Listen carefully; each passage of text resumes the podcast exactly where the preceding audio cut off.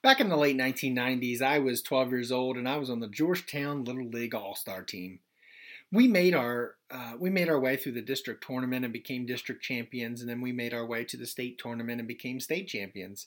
After that, we traveled to Bristol, Connecticut for the Eastern Regional Tournament.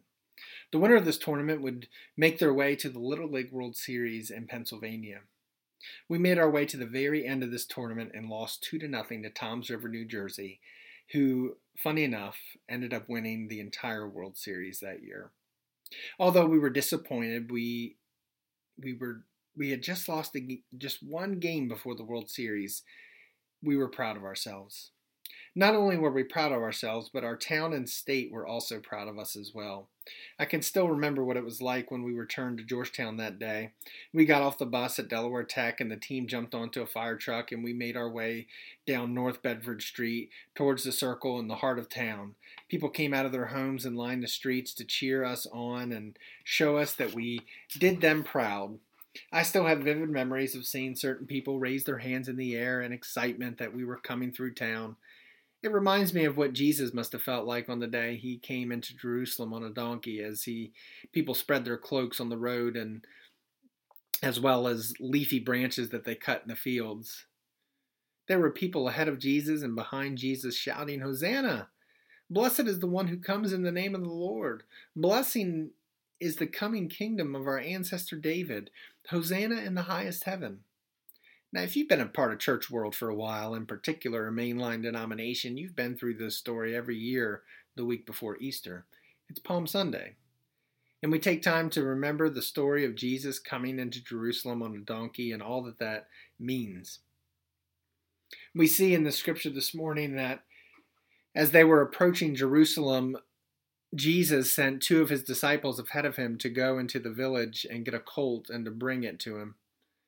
Now, colt basically means the young of an animal, and, the, and in this story, it can mean the young of a donkey, and they were in Bethany. Not Bethany Beach, but this Bethany was located in the eastern slope of the Mount of Olives, just about two miles from Jerusalem. Jesus even says, Just tell them that the Lord needs the colt if anyone questions you. Now, that wouldn't go over too well if we tried to do something like that today and tried to take something and someone questioned us and we said, um, well, the Lord needs it. That's not going to work. But in this story, it works. So Jesus here has a plan that he wants his disciples to follow, and they actually listen and do what Jesus says. There's a learning point for us today. Jesus also sends us out into the world to make disciples, and Jesus has plans for us to do to do so if we would just follow him. The story continues when Jesus threw cloaks on the colt, and Jesus then sat on it, which probably would have served as some sort of a saddle for Jesus. This is kind of a neat part of the Gospels because it's the only time that we really see Jesus in the Gospels riding on an animal. Normally, people would approach Jerusalem on foot, so Jesus could be portraying a symbolic act by doing this.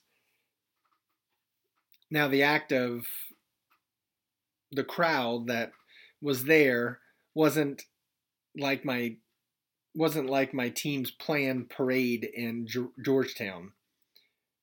On this day, with Jesus coming into town, it would have been more spontaneous.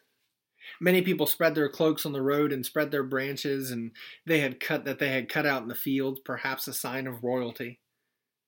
These things are placed on the road or these things were then placed on the road in order to make a path for Jesus. Then there were those who were ahead of Jesus and those that were behind Jesus, and all of them were shouting, Hosanna! Blessed is the one who comes in the name of the Lord. And after this parade of sorts, Jesus entered the temple. But Jesus chooses an interesting way to ride into Jerusalem. Why not on a horse? Why not? Why a donkey? What is the significance of this? Perhaps it's to display humility rather than represent a warrior on a horse. This is the Prince of Peace on a donkey. Oftentimes, oftentimes in life, tragic things happen, and it's important that we not forget about those times in history. There have been many times in history, and even as of late, where acts of violence occur and multiple people lose their lives for no reason, and it's sad and it's tragic. It's something that we don't forget. I think one tragic event that took place in our country was 9 11, of course. Each year we see many people saying around that time, never forget, and things like we remember as we reflect on the thousands of lives that were lost on that day. And it's hard to believe that this September will be 20 years since that day, uh, that sad day for our country. Anyhow, it's important to remember. And as Christians and disciples of Jesus Christ, there are many important events that are important for us to remember. On this Palm Sunday, there were two things that I there are two things that I want to offer to you as things to remember. The first I'd like for us to remember has to do with this day we find ourselves in. And the second thing I'd like for us to remember has to do with this week that is coming up. So, first, let us remember our need to shout Hosanna. Now, most people say that Hosanna here means, oh, save, or save now, or save please. Some scholars think that on this day it would have meant something along the lines of Alleluia. Either way, shouting Hosanna meant something to this crowd on this day. I think it is important for us to remember the importance for us to shout Hosanna on this day as well. If Jesus were to come through Reliance today in the west western part of Seaford on a donkey, would you shout Hosanna? Would you cry out to be saved, to be liberated? What would you cry out to be saved from? Ultimately, perhaps you'd be thinking of sin and death. But maybe you're trapped this morning in something else that you can't seem to get out of. We are always in need of saving. As good Methodists, we always say, I am saved, I was saved, and I am being saved, and I will be saved. Yesterday, I took a few of my kids to go over to see their grandparents. They live out in the country, and we hung out outside and played, and my aunt and uncle live next door seasonally, and they happened to be there this month, so we walked over to say hi and my uncle has this big steel tank like object that he got from a friend that is um, near his outdoor barn slash garage. And it looks like a miniature swimming pool. It's about three feet high and six feet wide and the perfect circle. In the summer months, he fills it with water, and some of my kids love playing in it. Yesterday, it was just an empty echo chamber. Sonny, my one year old, was eager to get in and just play in it. So I lifted him up and I placed him inside the object, and it was suddenly became an outdoor playpen. For 20 minutes or so, he ran around it, laughed, played with a ball in it, and had a good time. And I thought to myself, this is a country style playpen. Maybe I'm on to something. Anyway, after a while, he got tired of it and he wanted out. Well, he couldn't get out. He isn't tall enough to yet and isn't strong enough to get out on his own. He needed his father's hands to reach down and grab him to set him free.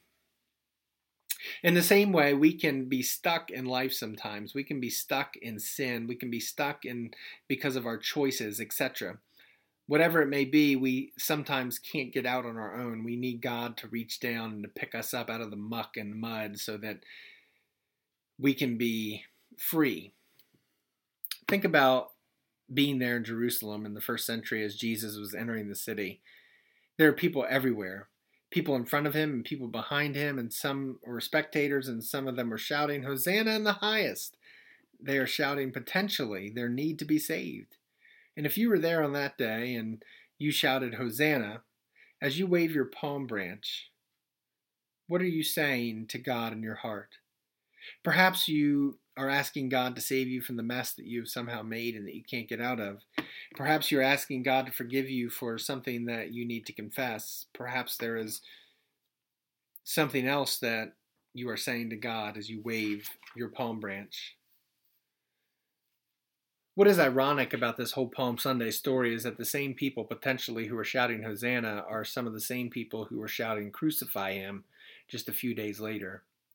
My oh my, how quickly we can change. So it's important to remember this Palm Sunday story, but it's also important to remember that this Sunday is the start of Holy Week on the Christian calendar. So let us not let us not just remember our need to shout Hosanna, but let us also remember, secondly, what this week brings for Jesus. As we start Holy Week, let us remember the journey that Jesus takes to the cross, where he gives his life. If you can't make any of the services this week, take time to remember Maundy Thursday in your own way. Remember Jesus being with the disciples and giving them a new command to love one another. Remember Jesus sharing a meal with the disciples. Remember Jesus washing the feet of the disciples. Remember Judas betraying Jesus, betraying Jesus. Remember Jesus praying. Remember Jesus being arrested in the Garden of Gethsemane. Remember Good Friday in your own way. Remember Jesus being mocked, whipped, and spat upon. Remember Jesus' words from the cross when he says things like, Father, forgive them, for they do not know what they do. Even from the cross, Jesus is offering forgiveness. Remember when Jesus says, Today you will be with me in paradise, as Jesus promises a sinner next to him on the cross eternal peace with him on that day. Remember when Jesus says from the cross, My God, my God, why have you forsaken me? as Jesus is quoting Psalm 22 which also has some hope in it as well. Remember when Jesus says, Woman, here is your son, as he speaks to his mother from the cross, or when he says, I am thirsty, a reminder of Jesus' humanness and how he offers living water. Or into your hands I commit my spirit, speaking to God the Father from the cross. And of course, remember when Jesus says, It is finished, that his work on earth has been completed. When we sit down to watch a movie, that we know has a joyous ending, we typically don't fast forward our way through the movie, skipping the parts that are harder to watch just to get to the joyous part. We typically like watching the whole movie and the story that is being told. Let us not just fast forward and skip right, right to Easter Sunday next week, but let us remember all that took place in the days prior that made an Easter Sunday even possible. Take time this week to remember Holy Thursday, Good Friday, and practice waiting on Holy Saturday. Again, you may not be able to come to the services this week, but you can remember the stories on those days. Perhaps you can go towards the end of Matthew, Mark, Luke, or John and read about the stories on those days this week to remember. Let us not forget all the things that Jesus went through and what he must have suffered. But let us remember that God that Good Friday was not the end of the story. So go forth this holy week to be a disciple for Jesus Christ and to remember your need to shout Hosanna while also remembering your need to remember what this week brought for Jesus. Amen.